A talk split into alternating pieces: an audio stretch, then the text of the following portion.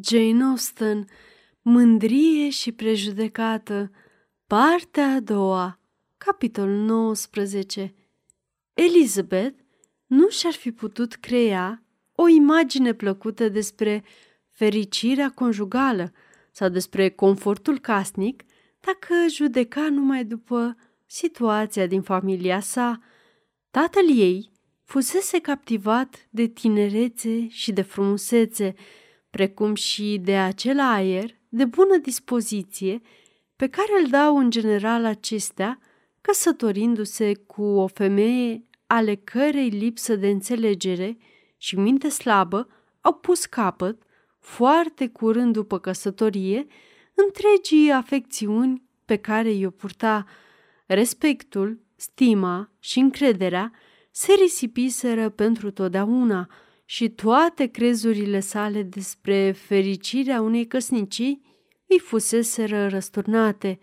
Însă domnul Bennet nu era tipul care să caute alte plăceri în schimbul dezamăgirii produse de imprudența sa, prin una din acele mângâieri cu care se consolează prea des cei nenorociți de propriile lor neatenții sau vicii.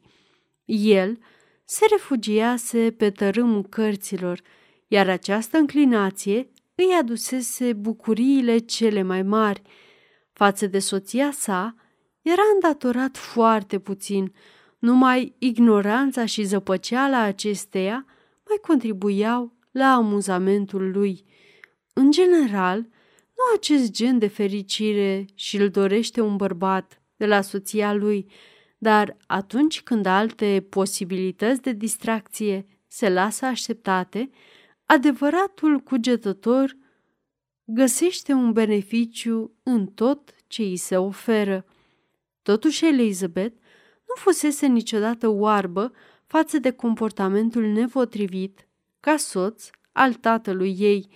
Întotdeauna privise situația cu tristețe, dar respectându-i calitățile și fiind mereu recunoscătoare pentru afecțiunea pe care el i-o purta, încercase să uite ceea ce nu mai putea fi schimbat și să alunge gândurile față de acea permanentă încălcare a bunei dispoziții casnice, care era atât de condamnabilă și pe care o expunea pe soția sa disprețului propriilor copii.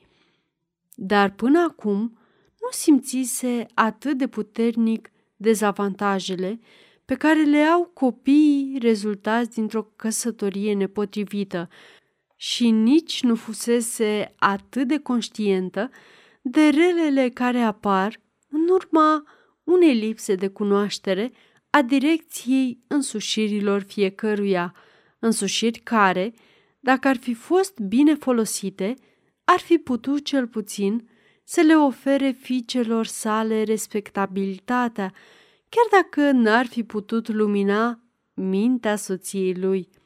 Dacă Elizabeth jubila după plecarea lui cu Wickham, mutarea regimentului nu îi oferea aceleași motive de satisfacție.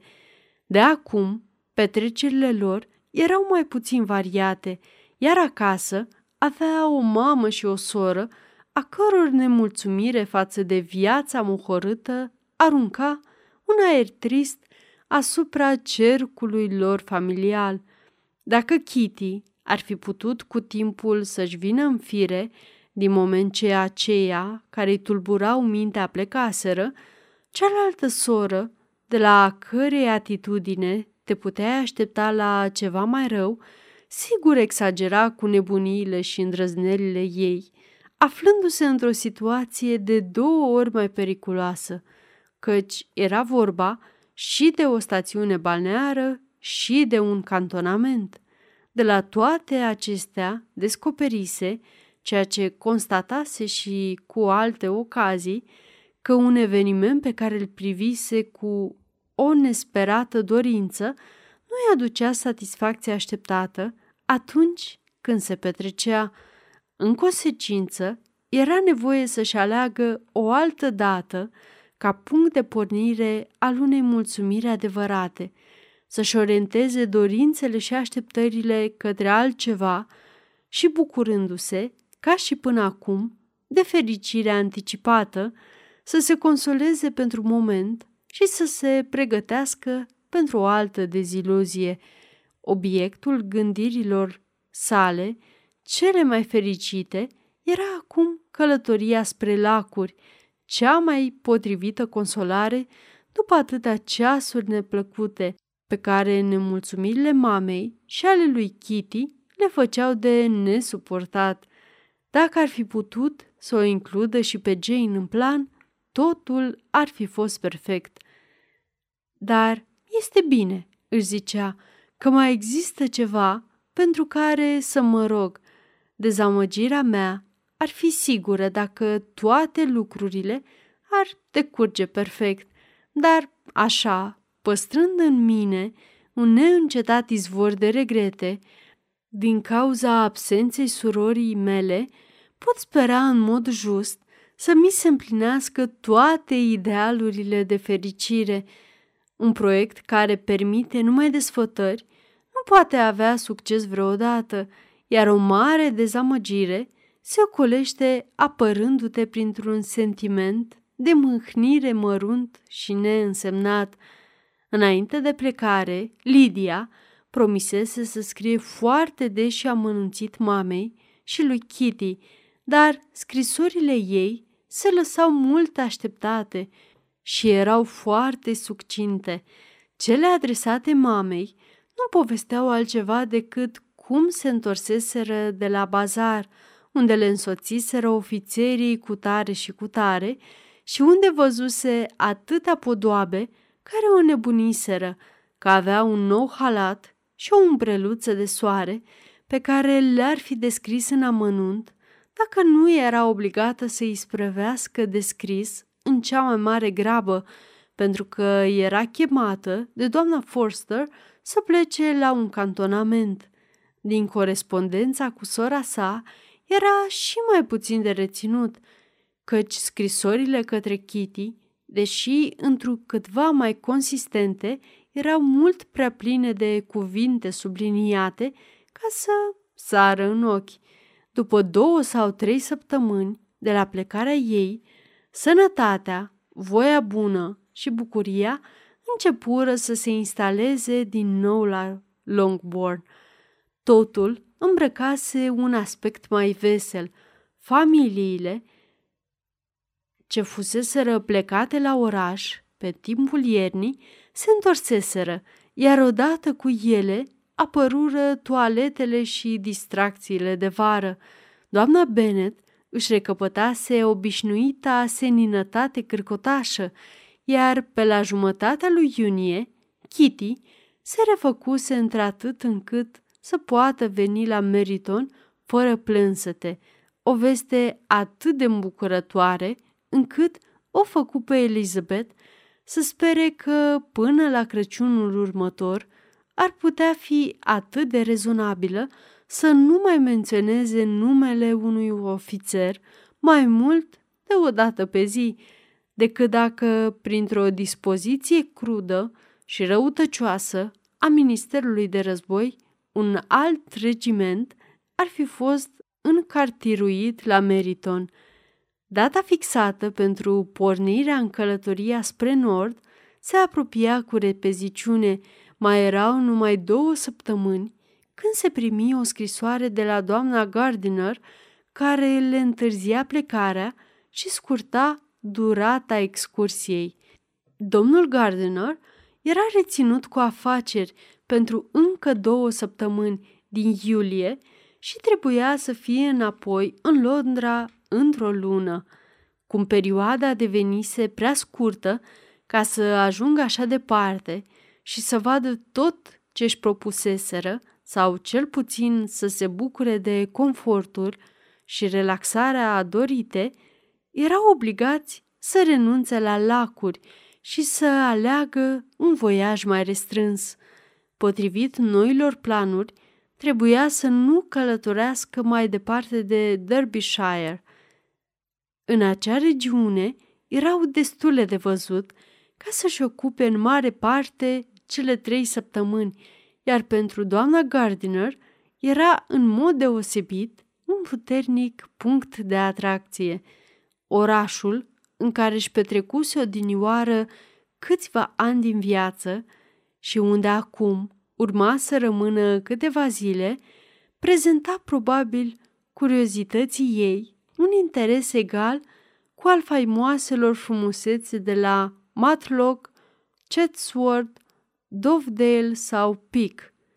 Elizabeth era din calea afară de dezamăgită, își dorise din toată inima să vadă lacurile și încă mai credea că ar fi fost timp suficient pentru acest lucru, dar era de datoria ei să se mulțumească și cu ce avea, depindea de firea ei optimistă, așa că totul reveni curând la normal. Multe gânduri se legau de Derbyshire. Îi era imposibil să audă rostindu-i se numele, fără să se gândească la Pumberley și la proprietarul acestui loc. Dar, cu siguranță, își zicea ea, pot intra în ținutul în care locuiește el și să-l jefuiesc de câteva cristale, fără să mă fac observată sau să fiu pedepsită. Perioada de așteptare se dublase de acum. Mai trebuiau să treacă patru săptămâni până la sosirea unchiului și a mătușilor. Se scurseră însă repede și domnul cu doamna Gardiner, împreună cu cei patru copii ai lor, apărură în cele din urmă la Longbourn. Copiii, două fetițe de șase și opt ani și doi băieți mai mici, urmau să rămână în grija specială a verișoarei lor Jane, care era favorita tuturor și al cărei ginga și permanent bun simț al firii se potrivea perfect cu atenția de care ei aveau nevoie în fiecare zi. Îi învăța, se juca tot timpul cu ei și îi răsfăța. Familia Gardiner rămase doar o noapte la Longbourn. Plecară dimineața următoare, împreună cu Elizabeth, în căutare de noutăți și de amuzament.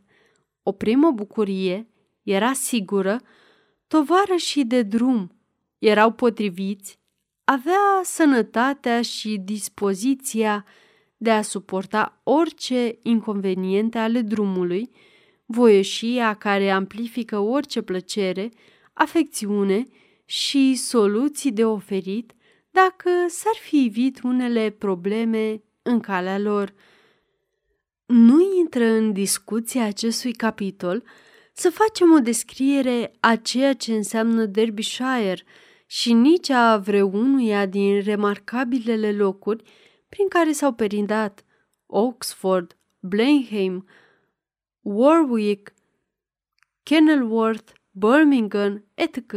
sunt destul de cunoscute.